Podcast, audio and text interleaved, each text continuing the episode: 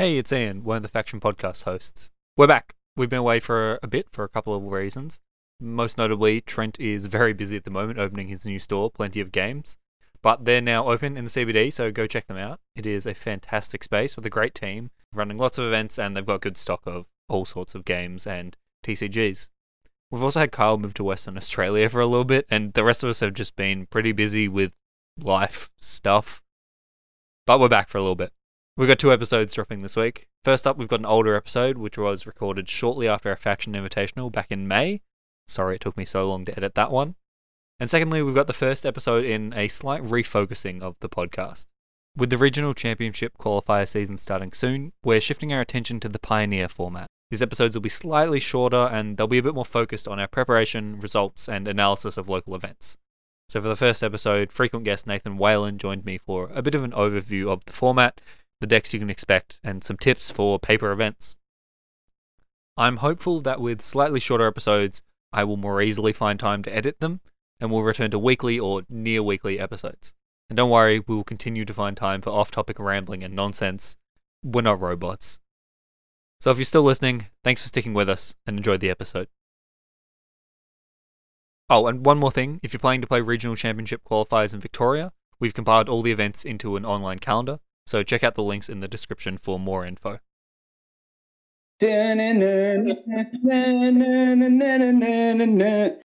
Welcome back to the Faction Podcast. I'm here, I'm Ian, and this week I've got Nath back on as a guest. Welcome to the pod, Nath. Hello.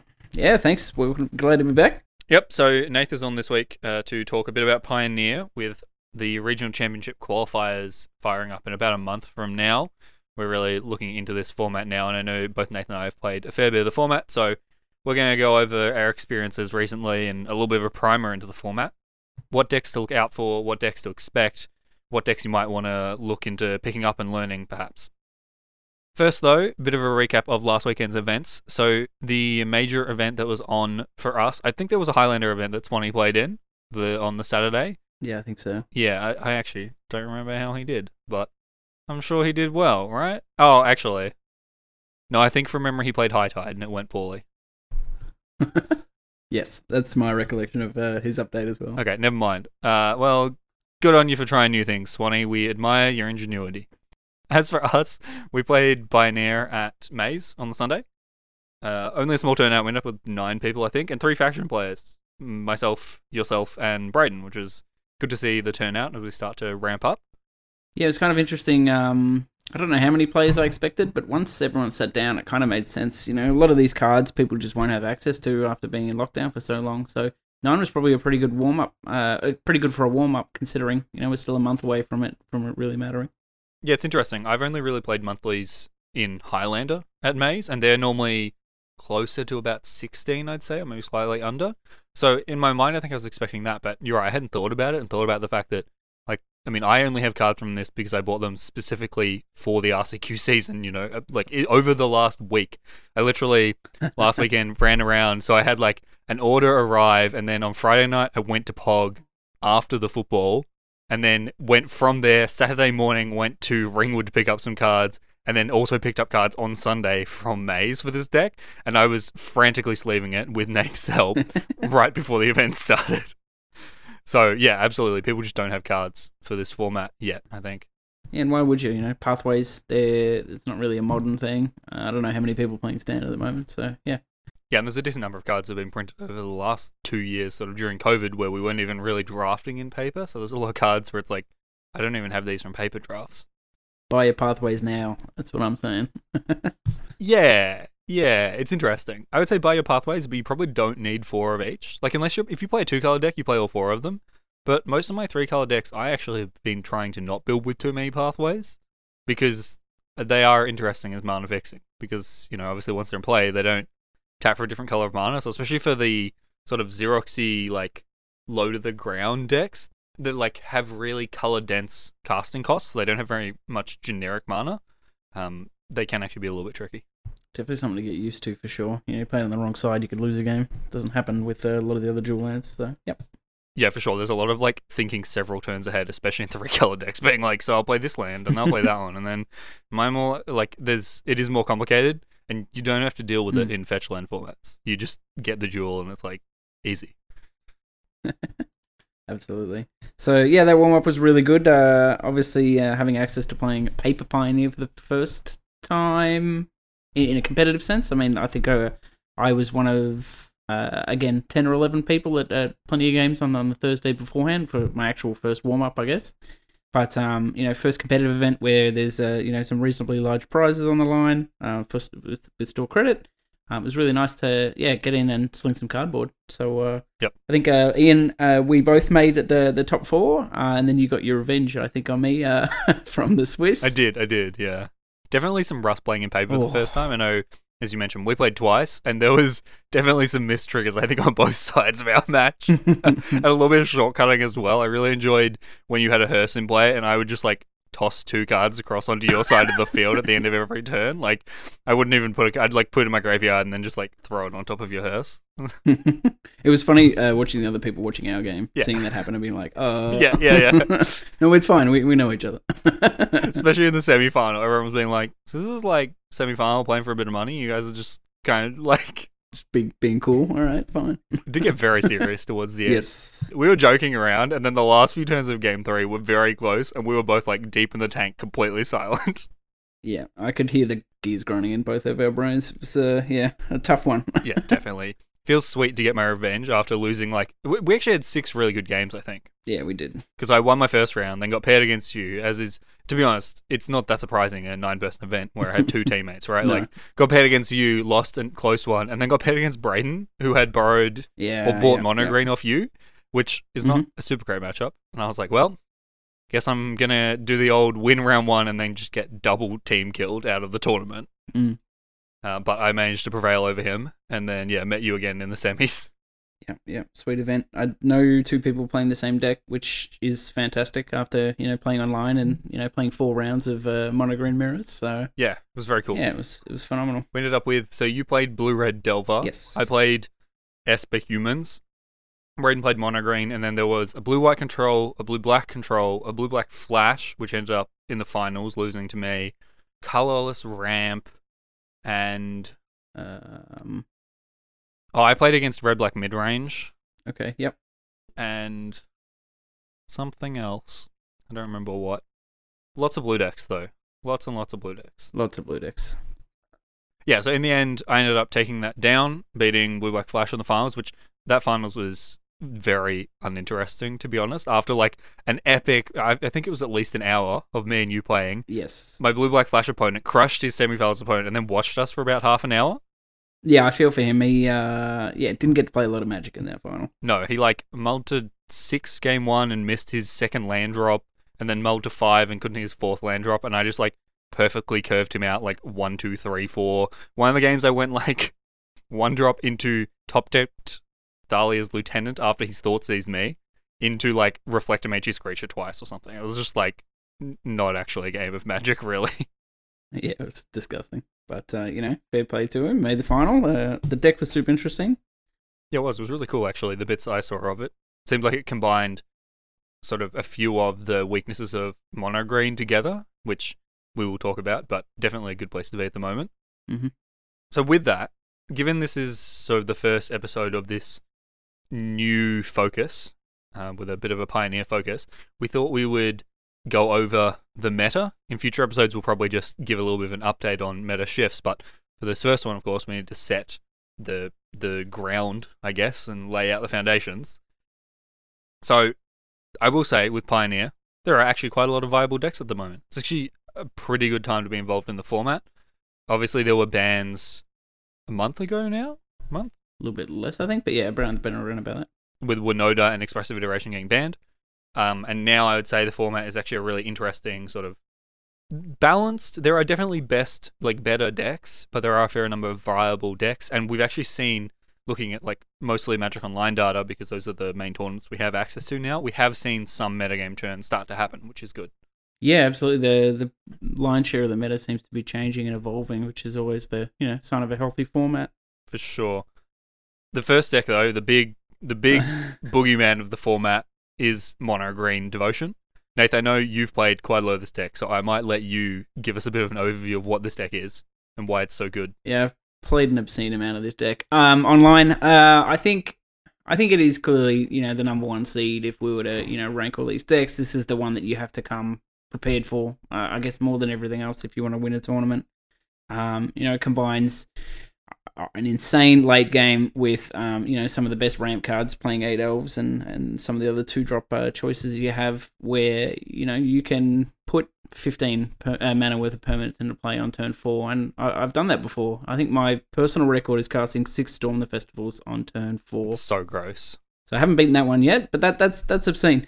How how is how is a legacy deck supposed to beat that let alone uh, let alone something that's competing in pioneer you know? So um i think that's that's the best but uh I think it, is really important um, that that missed the ban and also hasn't just dominated the format. You know, it hasn't won a whole lot of challenges lately. Um, there are a lot of decks that are you know changing cards in their sideboards and their main boards to be more competitive, and you know um, my, my you know dominance or what the the perceived dominance of that deck just hasn't kind of come to come to form. So Yeah, so as a brief overview, this is it is a monogreen ramp deck that uses obviously the eight Llanowars, which is one of the most powerful things you can do in the format, alongside things like um, War of the Spark Kiora to untap lands, Wolfwillow Haven to ramp, Sylvan Caryatid, and then the payoffs are Cavalier of Thorns, which is adds a low devotion, but more importantly, it digs you five cards towards Nykthos, and can also mill Storm the Festival, which is like a a big collected company for permanents, basically. And then from there, you you are just this huge ramp combo deck which can use Kiora to untap Nykthos, and Nykthos can just generate huge amounts of mana. Like it's it's not uncommon to have, you know, 10, 20, eventually 30 while you're comboing off Devotion to green, and so you have this one land that taps for so much mana. And then we should note as well, there is actually a convoluted infinite combo involving Karn and Kiora. So it's not even like you put all this stuff in play and then your Lotus Field opponent untaps and kills you, because a lot of the time you just you kill them the turn you go off as well. Yeah, absolutely. So the deck's kind of two halves, right? One is making a whole bunch of mana, and the other one is abusing it. So, um, yeah, definitely the best way to do that is uh, put a Nykthos into play and untap it, you know, three or four times. It's uh, very good. Um, the infinite combo, you can look it up. It's uh, it's pretty convoluted until you've done it once, uh, and then then it makes sense. It's uh, much nicer in paper than online for for anyone uh, concerned about that. yeah, for sure. It involves uh, Pestilent Cauldron, That's right. Yeah. which is is an artifact from Strixhaven, I think, and it's like a it's a cauldron. It's a black artifact, and you can like tap it to mill your opponent based on how much life you've gained this turn. I think from memory. That's right. Yeah, so you need two two Kioras, two Karns, or there are some other ways to cheat it, but basically you need two of those so that you can legend rule them. You will f- search for Karn with Karn for for the the cauldron, cast the other side of it. Um, Karn can pick it back up from exile, so you just get that loop going. If you have, uh, I think it's twelve devotion, it's infinite mana, infinite life. You just got to go through the loop. Yep. So the key part there being the backside is restorative burst, which is a five mana sorcery, and it gains you four life and returns two. I I want to say permanents from your graveyard to your hand. So it's like a big regrowth, right? Seems fine. Sort of interesting rare with some synergy, and then exiles itself, so that you know you can't abuse it because it's a regrowth, so you can't like loop them. Of course, exiling itself puts it back where Karn can get it, which is how this loop gets going. So it is convoluted. I have no idea who found it. I don't know how they thought this up. How did they like work this out? They're like, what can we put in the Karn board? Oh, this wacky artifact actually goes infinite if you have 12 devotion and a, two Kioras and two Karns. But like it, it does come up. Yep, absolutely. The other thing I note about this deck is it's pretty resilient to like removal as well. So a lot of its threats are two for ones. There's low planeswalkers. Kiora draws cards when you play big creatures, and then its creatures are like Cavalier of Thorns, which enters the battlefield and puts a land in play. So it's like already kind of up a card, and it mills cards, so it can mill Storm the Festival. And when it dies, you can like exile it to put a card from your graveyard on top of your library. Just snowballs. Yeah. Yeah, so just like they play it and they go up a land, and then if you kill it, they get to like semi vampiric tutor as well. So it's like very good. And the other threat is Old Growth Troll, which is a three mana four four because cool, which costs three green, which in this deck is an upside because that's three devotion. And when it dies, it like goes on a land and is like a rampant growth essentially that can also turn into a four four because I know they want more words on this card. Yes. Yep. Yeah, all those trolls are free with Nykthos. Just something to look out for. Yes. The point being that all of these threats are like kind of resilient to just like point removal as well. So you can you can interact with this deck a couple times, but you have to actually clock them and like take them out quickly as well, because otherwise eventually they'll draw Storm the Festival and put like a Planeswalker and a Cavalier in play, or they'll draw a creature. You know, like they're pretty resilient.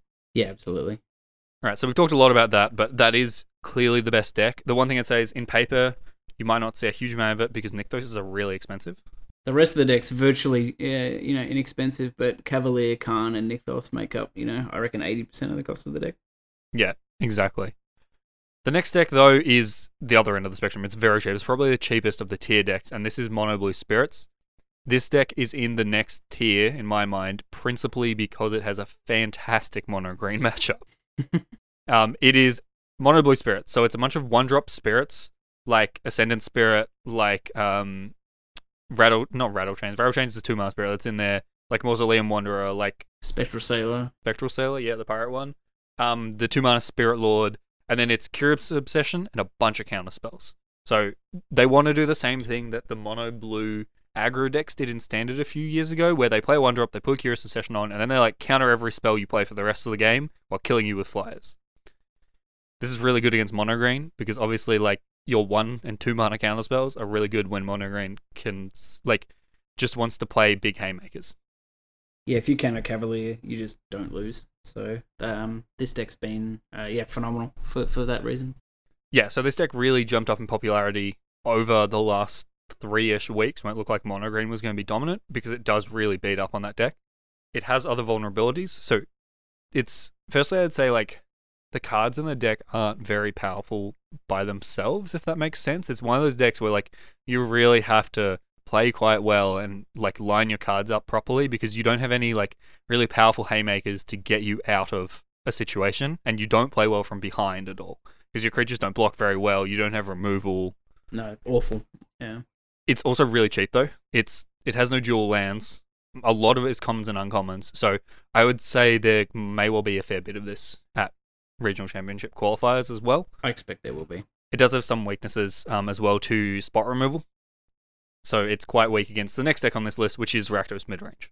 which is doing really well um, online. Uh, surprisingly, I, I can't quite figure it out why it's doing so well. Yeah, Rakdos Midrange is interesting. It is very much the Jund deck of this format, so if that's your playstyle, this is the deck we would recommend. it's all the best removal spells. It's, you know, Bone Crusher Giants. It's all the best two for one creatures, Graveyard Trespasser, you know, Blood Tithe Harvester, some Planeswalkers, some creature lands, and just like really trying to grind you out and interact efficiently. Obviously, it's Fatal Push and Thought Thoughtseize as well. Um, you're right that it has very good results online at the moment. I would say it is possibly slightly overrepresented. It's very favored by a lot of the good players, I think, because it it has that classic like very decision dense Jund deck that's like theoretically like 52% versus everyone, and you, you don't really have like unwinnable matchups either. You have bad matchups. I think Mono Green's probably a bad matchup. Yeah, they're um they're playing uh that Invoke Despair card, which is um crushing Monogreen at the moment. Yeah, that's true. Yeah, so New tech. yeah, that's the other thing. This deck can sideboard to beat most decks. So the way you construct your sideboard and the way you tweak your list week to week will matter a lot with this deck. yeah, I just don't think you can go wrong. And maybe this is why can't go wrong with Thought Season, Fable of Mirror Breaker. Yeah. think if you draw your cards in the right order, you know, if with those eight cards in your deck, you kind of have uh, too bad of a time. Yeah, for sure. And then the last deck that for me is in this this I guess it's tier two. I still think Monogreen's in its own tier. But for me this tier two where like I would expect this deck to be prevalent and probably do pretty well, right? Um, it doesn't surprise me at all if these win tournaments. Is I, I'm just lumping these as blue red Xerox decks. Um, the reason being the core thing for them is like Treasure Cruise, Opt, Consider, Ledger Shredder, like cheap spot removal. Um, previously expressive iteration. These these used to be the expressive iteration decks, and then you can sort of choose what you put around that, whether it's like Arclight Phoenix, whether it's Thing in the Ice, whether it's Delver of Secrets, whether it's Sprite Dragon, that kind of thing. The, the threats sort of matter less, to be honest, than the core shell, which is I want to cast lots of spells and I want to play Ancestral Recall. Yeah, yeah. Treasure Cruise is a hell of a drug, you know. Yeah, it is. Um, Nathan, you've also played a fair bit of this. You've, as we mentioned, have been playing Blue Red Delver. Do you want to give us a rundown of this sort of family of decks? Yeah, so I've played uh, a little bit of Phoenix and a lot of the uh, what I would call Izzet Delver deck. So um, the Izzet Phoenix deck just seems to get crushed by um, by Graveyard Hate, whereas the um, the Delver deck is a little bit more resilient. Obviously, not worrying so much about the Graveyard except for Treasure Cruise. But fundamentally, they've got the sort of same core package. You know, you're playing some combination of uh, removal spells. Uh, the common choices at the moment are um, Probably Strangle, Flameless Bolt, Fire Impulse. Fiery Impulse, that's the one that I was struggling for. Yeah, Fiery Impulse or uh, uh, is probably one of my favorite ones. Um, uh, Strangle having the the Planeswalker clause is really nice. Um, a lot of the Xerox cards, so consider Opt. Um, Chart a Course has been really good for fueling the the graveyard or maybe strategic planning. Any number of those, uh, and then you just pick how you want to win the game. Really, a lot of them are playing Ledger Shredder anyway, but um, you know the Phoenix package with the uh, the extra turns is really satisfying. Um, uh, you know that that's a lot of fun having a queuing up two or three turns. But um, I think I think with the uh, the Delver strategy, having access to you know uh, having the room to put spell pierces and lofty denials in the main deck and playing a lot more flying threats, I think yeah it's, it's a better pick for the meta in in my opinion, and has quite a lot of love from uh, from aspiring Spike who I uh, who's been playing a lot of uh, Pioneer lately as well. So Yeah, I mean, we touched on it already, but counterspells plus pressure is how you beat mono green. So being able to play those extra counterspells more easily than in Phoenix, where it's sometimes a bit awkward if you know you have a spell pierce in your hand and you really want to cast that third spell to return your Phoenixes. this blue red Delver deck is just a little bit more consistent, a little bit more well positioned against mono green, and that is definitely a positive matchup and something of a draw to these blue red decks, as they have cheap removal and often counterspells and pressure, so they they're pretty good against mono green. Uh, that said, um, Lightning Axe is a really good card. Um, four toughness is quite a high number, quite difficult to kill with one card. So that is the the one positive that I think Phoenix has over the other blue red uh, archetypes. Yeah, for sure. The next tier for me is decks that I think are totally fine. I probably wouldn't like if you're a total spike and you just want to play the best deck. I think that top tier is all decks where like there is definitely a meta call where you think that is the best deck for the weekend. These decks below this are decks I would say are maybe slightly a little bit behind in my opinion, and Nath may disagree with me here, but they're still strong, can definitely still win tournaments, and I'm of the opinion that in Pioneer you should play what you like because format knowledge and experience with your deck does actually matter a lot. It's a bit like old modern where that stuff does matter. So, you know, if you're a control diehard, you should pick up like blue white or blue white control, which we're about to talk about, and just learn that deck really well rather than, you know, try and learn mono green and just hating it. it. It's not worth it. The gap isn't that big. Yep, totally agree. So blue white, blue white control are exactly what they sound like. They are blue control decks using removal, whether it's Fatal Push, Thoughtseize, some amount of like Swift end, like Murderous Rider I've seen, Adrenaline Lock, combined with blue card advantage. So Dig the Time, Memory Deluge is really big. Consider sometimes Shark Typhoon. For the white decks, you have like March is um, the White March is a good removal spell, or Portable Hole. Sometimes Settle the Wreckage, Wandering Emperor fits really well in that deck. But fundamentally, they're exactly what you expect. The one thing to note is the counterspells aren't very good in this format. There aren't really any good two mana counterspells. So that is one of their weaknesses. But I'd say if you want to play creatureless control, these decks are both fine. Yeah, blue white seems to rely heavily on planeswalkers to, to kind of win the game. Um, with uh, with their sweepers, uh, especially farewell being super powerful in the format. Um, all modes always relevant. Yep. Um, so they, they rely heavily on the planeswalkers to, to kind of end the game and turn the corner. Um, the the blue black decks also rely on sweepers, but um, obviously being uh, the black uh, based sweepers rather than white ones, uh, and then looking to turn the game on its head with uh, you know the big uh, six and uh, seven seven drop creatures, you know torrential gearhulk, hullbreaker horror, or a big shark typhoon. Yeah, I've seen a lot of decks that were like one torrential gearhulk, one hullbreaker horror, two shark typhoon. And like that's it. Those are their win conditions. So the blue black control deck is probably actually slower. Like in that there are often like four win conditions in your deck and like one creature land. Uh, so they are much more like I'm going to take over the game completely. Whereas the blue white decks are a bit more, as you say, planeswalker focused. So they'll usually have like four wandering emperor and four Teferi five. So there's a lot more like control for a bit, slam a planeswalker, and now pull way ahead really quickly with that planeswalker. Wandering Emperor is real good. Yeah, Wandering Emperor plus as well settle the wreckage. When your opponent passes with four mana up and you have multiple creatures in play, it is really like a no good choices if if you don't have a read on the hand because if you attack with everything and get settle the wreckage, and most decks bear in mind like don't play that many basics unless they're monocolor because there's no blood moon or anything. So settle the wreckage often really gets people. But if you attack with one creature and they get to like play a wandering emperor, that's also terrible.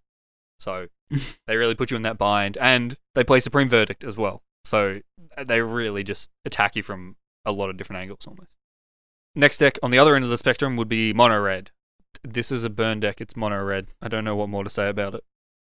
it's dropped off a bit. There are a lot of different flavors. I've seen uh, a lot of people returning to um, uh, Embercleave. Uh, may the cleave be with you. Um, you know, going a little bit lower to the ground there. So, you know, bringing back that uh that monkey that does the you know sacrifice to do one damage. So, um, you know, it was starting to become trending towards big red to try and compete with uh I don't know some of the uh, the one decks, the the mono green decks, um, and maybe to get around a bit of the Rakdos mid range. But um, with that big meta shift, obviously with the bans, they seem to be going back in the other direction. So it's it's, it's really interesting. I don't think it's as uh, well positioned as it was when Winota was around. I think it preyed on Winota, um, and I think it's dropped back or shrunk uh, considerably because uh, because that's disappeared. Yeah, for sure. I would say as well as a key card. So obviously all the good one drops are there, all the prowess one drops, that kind of thing. They're everything you expect. If you haven't played standard in the last couple years, you might not know that Chandra Dress to Kill is a house. That card is so powerful. So that's one of the big draws of I think especially of the lower to the ground decks because the ability to like play it on three, tick up, make a mana, ping your opponent for one, and then cast a burn spell is really powerful. Yeah, it uh it uh, triggering um spectacle. Spectacle, thank you, is uh is phenomenal. Same with uh, Kumano. They've been uh, two huge upgrades for that deck. Next on the list here, I have still staying aggressive. Uh, I have Boros Heroic formerly Boros Feather, but most of the best lists don't play Feather anymore, so we're going to call it Heroic. The Tristan Special, yep. yeah, absolutely. I know this is what Tristan is playing. This is his deck. This deck's really interesting. It's not as fast as you think it is. Until it is. well, yeah, until it is. But so the big thing about this deck is they're not playing like plus three pump spells. They're not playing double strike pump spells. Their pump spells now are like Ancestral Anger, which cantrips and is plus it's it's like a it's like a Kindle variant. It's like plus one plus O and then plus one plus O for each other one in your graveyard. So like when they draw three of them, you probably die. yeah, yeah. Defiant Strike, um, Anger. They all look to draw cards to replace themselves, so they don't just run out of gas. Yep. And then they have protection spells. They usually play like five protection spells. They'll play like four Gods Willing and the Sejiri Shelter. The land, yes, Sejiri Shelter. So they they will often pass with mana up and try and protect their creatures as well. They're also the best home for Reckless Rage in this format. Well, best, second best. Blue Blue Red Delver is also a pretty good home as well, or Blue Red Prowess. But that's one of the big draws to this deck is they're really good at playing Reckless Rage. Yep, like I said, four toughness is uh is insane. So being able to just slot that in where it does what your deck wants to do is kind of a you know a slam dunk. Yeah, for sure. It's a kind of deck where they'll just want to sit on yeah the two mana, protect their threat, slowly chip it away at you, and then if their uh, virtuoso lives, they'll just get one big attack and then you die. Yeah, so Illuminator Virtuoso is a really important pickup for this deck. This is the double strike two mana creature that connives whenever you target it, so it's really easy to grow it really big and just hit people for huge amounts of damage out of nowhere.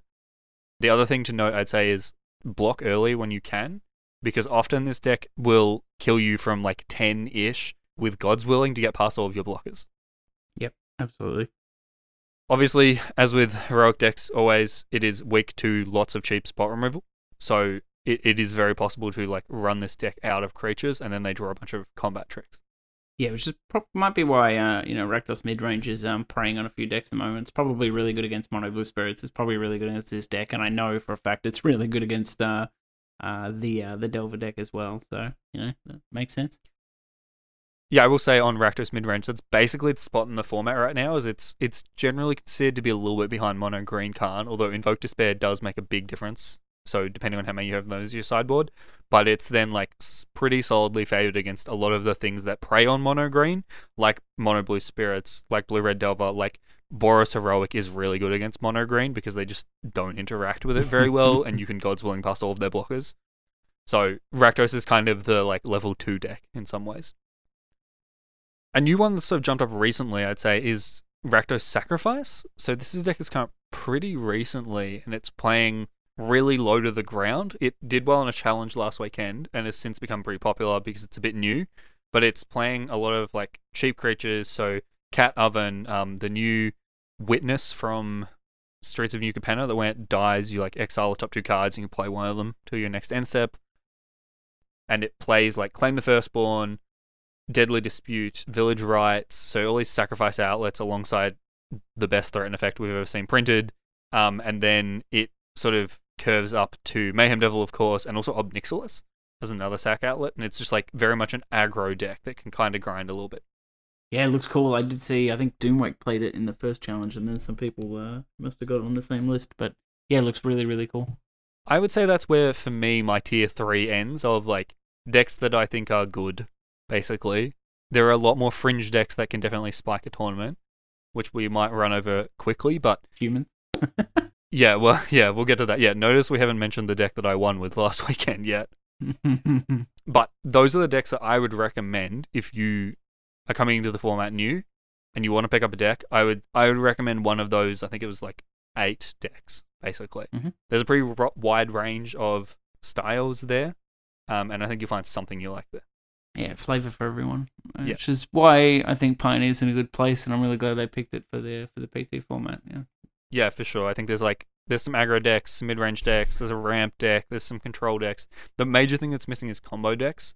But frankly, if you're familiar with the history of Pioneer, you'll know that for most of its existence, it has been dominated by combo decks. So that's not the worst thing in the world.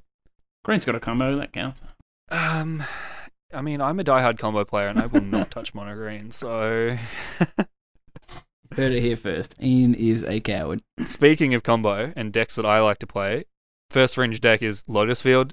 You may know this deck from back when it had Underworld Breach and was busted, but this is the deck trying to put Lotus Field in play, tap and untap it, cast lots of spells, kill your opponent with a Wish package.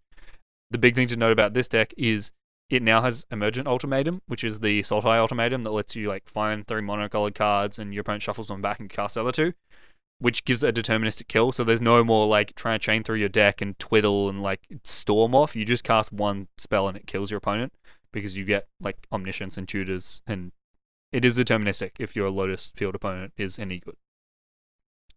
Big problem with this deck. So firstly, it is vulnerable to hate, which at the moment isn't an issue because no one's playing it. But mostly, it's just like probably like a turn too slow against the good aggro decks, and it's really bad against Karn, against mono green, and specifically Karn. Other decks, there are spirits variants. You can play blue, white, or bant spirits. They go a little bit bigger. They play Spell Queller and maybe collected company if you're playing green. At the moment, I'd say they're just like positioned worse than mono blue spirits, basically. Yeah, I think if you're playing Bant, it's because you really want to play Collected Company. Yep, basically. Speaking of collected company, humans. Humans has only really come up in the last week and a half, I'd say. I basically, for as a little insight, a week ago, I ordered all of the cards for Esper Greasefang, which is the other deck I love playing and had been playing for weeks and was totally set on playing the RCQ season with. And then someone sent me a humans list, and I had dabbled with humans a couple times beforehand, and I was, every time I'd play it and be like, this isn't that good. and it wasn't. Yeah, and it wasn't. I like would 5 league and be like, I can't believe I 5 that league. Um, and then someone, I don't remember how I saw this list, but I ended up playing uh, Esper Humans list and then proceeded to order it all the next day. when I turned up to Maze, was it May? I think it was Maze I turned up. And I was like, yeah, I have an order to pick up. And he's like, oh, yeah, this one. I was like, I think there's some more stuff. And he's like, oh, how many orders was it? I was like, I don't know, like three, maybe four. And he, looked at it and he was like, oh, five orders. Cool, here you go. Because I just like ordered all of the Greasefang stuff and then ordered humans and then I made changes to my list and ordered again and then order, you know, like yeah, yeah, just yeah. so I ended up with like five different orders over five days. I promise I don't have a problem. These decks come in a few different shapes and sizes. They're all tribal human decks. They're all variants of aggro decks. So the most common at the moment is Bant. It's a green white base, but with um, blue splash for like Reflector Mage and Lagrella. It's basically a human tribal deck. Most of these decks are either playing Collected Company or Pyre of Heroes, which is the tribal birthing pod. For Collected Company, it's it's all just about tempo. They're all just trying to curve one, two, three, and a lot of their creatures are disruptive. They play Thalias, they play Elite Spellbinders, they play Reflector Mage. So they're really just trying to like tempo you out. Pyres have a little bit different synergy. The main synergy being Extraction Specialist, which is a new card, and Charming Prince. The way that works is that if you sacrifice a Charming Prince to pod it into an Extraction Specialist, the Specialist gets back the Prince, which then flickers the Specialist to get back something else. So what you've done is you've turned your Prince into a Prince, a 3 2 lifelinker, and whatever other creature you got back from the graveyard. And it's a pod, so you can just keep doing that every turn, and you can like use specialist to get back Thalia's lieutenant and all these other things. So it adds this sort of grindy toolboxy element to the deck. Bant's playing uh playing a lot more extraction specialists at the moment as well, just because it's well positioned against um what I think might be a tough matchup like red black and uh, and blue white. So Yep. they're playing that as well, but they're not going to be able to obviously abuse it as hard. Yeah, it's probably not quite as good against blue white because of farewell, which we mentioned, and portable hole. A lot of their removal exiles, but against red black especially, and also blue red, the blue red decks as well. A lot of their their plan is like to beat you with cheap removal, and when they like spend spot removal on your charming prince, spend spot removal on your Thalia's lieutenant, and then you play one three drop and get them both back, it is like backbreaking against them to the point where they only really beat you by siding in graveyard hate. Which felt weird as I figured that out in the tournament. Yes, where we played on the weekend, and yeah, you the games you beat me were basically the games where you had Hearse in play, and the game three of our semi final, I won by getting a hostage taker to take your hearse and then eventually killing you with it.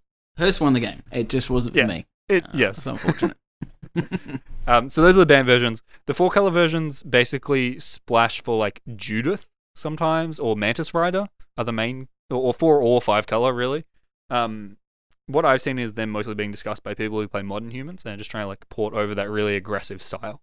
This is of course enabled by the fact that there are eight tribal lands or, or two playsets of tribal lands in Pioneer, so you get a lot of this mana fixing for free. Yeah, and that uh, last set of four, that last place, it was recent from Neon Dynasty, right? So Yeah, correct. So this is another one of those things like this deck didn't exist last time we were playing Pioneer because it has gotten a significant printing. That and also Extraction Specialist is from New Capenna. So that's a really recent card that has really opened up this deck. The other direction you can go, less aggro, is to be more grindy and play black white. This is not that popular, but this is what I played. Or black white or Esper. In my case, well, actually, that's not true. There's two different decks here. So there's a black white aggro deck that doesn't play Pyre or Collected Company, and it's just all aggressive creatures. And as well, because it's only two color, it has good enough mana to play Dire Tactics, is the big draw to it, which is like a two mana exile spell, which is really good in this format. The other way you can take it, and this deck is not popular, don't expect to play against this unless you play against me, uh, is like an Esper Pyre of Heroes deck. So this is playing 12 one drops, but they're all grindy, so they're like Archfiend's Vessel, which if you get it back with Specialist, becomes a 5 5 flying demon, um, and like Bloodsoaked Champion. And then playing Priest of Forgotten Gods. So it's a much more grindy, sacrifice focused version with Pyre of Heroes and a bit more toolboxy and just really good at grinding. But also sometimes you have draws that are like three one drops and a Thalia's Lieutenant, you know? So that's humans. There's a bunch of different versions. That's one of the decks I'd say like is still developing the most. yeah, and yeah, still fresh, new, but it's uh popping up a few pretty pretty regularly in the in the queues. So Yeah, for sure. I'd say of the other notable decks, Niv to Light. It's a five color ramp deck that plays the five color Niv Niv uh Niv Magus? Niv Niv Mizzet. Niv Mizzet. Um and Bring to Light and it's it's basically like the biggest mid range deck. So it beats like Black Red, for example, but it's often a bit slow to beat mono green or the combo decks, that kind of thing. And Niv Mizzet Reborn. Niv Mizzet Reborn, as you can imagine, this deck is even worse against mono blue spirits than mono green is, because it's just trying to slam five mana haymakers. Beyond that, I'd say like you can build Grixis mid range decks if you want. You can play there's a Turbo Titan deck that is like trying to polymorph creatures into the giant green Titan of Industry. Um, there's other polymorph decks like Yorion, especially Fire's decks, which often try and put Agent of Treachery in play. A lot of the problem with those decks is like the payoff isn't actually that good. It often doesn't win the game. Like it's very possible to put an Agent of Treachery in play and then lose. So, you know, there's ramp decks that ramp into Ataka and Eldrazi. Um, there's like enigmatic incarnation, which is like it's like a weird enchantment that birthing pods like enchantments into creatures every turn. But there's there's a huge number of decks. Um, we touched on Greasefang. I I've been playing Esper. There's also a Mardu version that is trying to reanimate Parhelion 2, the giant War of the Spark like vehicle that makes angels. That deck can have really explosive turns where you discard it on turn two and then play it on turn three and hit them for 13 and have two angels, but it's also vulnerable to graveyard hate. Those are probably the main decks. The only one we haven't talked about yet is uh, the Angels deck, which I think could just come out and surprise some people. Yeah, for sure. Do you want to give us a rundown of that? Um, for some reason, somehow it can go over the top of mono green, um, which I didn't think was going to be possible. But uh, yeah, they just play a bunch of uh, cheap angels. Giada is uh, a new one that can make mana, um, and it puts counters on each angel after you obviously play Giada. Um, but it's also a, a ramp spell by itself. So, you know, if that doesn't die, they'll have, you know, like 6, 7, or 10, 14 angels. Yep. um, lots of power. Uh, and then it looks to, you know, combine Collected Company with um, with some of the angels that gain life and have triggers. So, Resplendent Angel. Yeah, the big one being Res- Resplendent Angel, the the like two four that whenever a human, uh, whenever an angel or a cleric enters the battlefield, you gain life equal to its toughness, and also Bishop of Wings, I think it is. It's like a two mana one four cleric, and you gain four life whenever an angel enters the battlefield. Mhm. So they can gain a huge amount of life.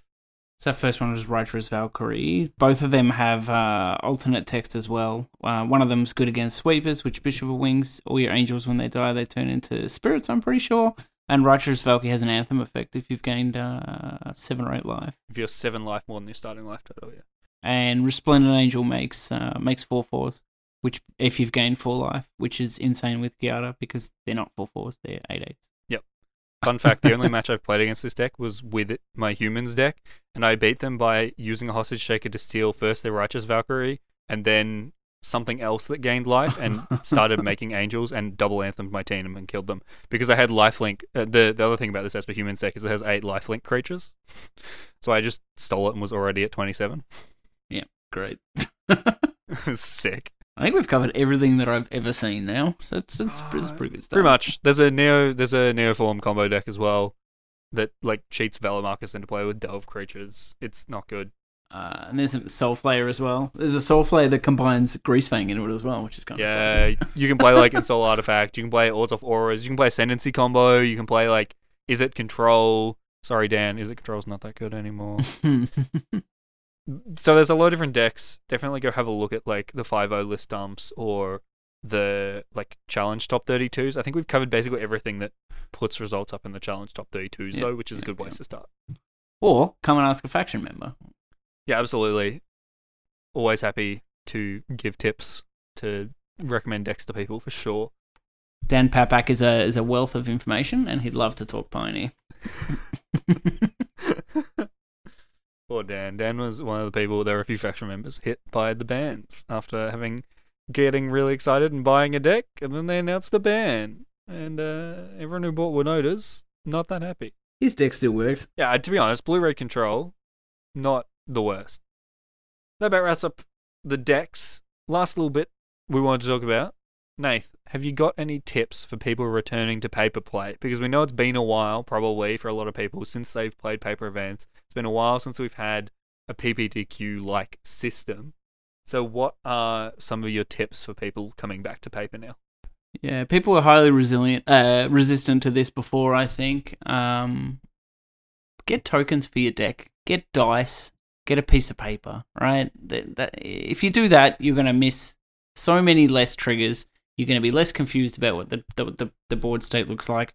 I think in my deck box, I've got one of the tokens of everything that the game makes at the moment because I didn't want to get frustrated by uh you know my opponents having a random you know piece of piece of paper or a dice representing something. So I I think if you want to win a game after having three years of, of lockdown and a lot of Magic Online to you know help you with your uh, with your triggers, one of the best things you can do for yourself is get get the right equipment to support it and make it visual.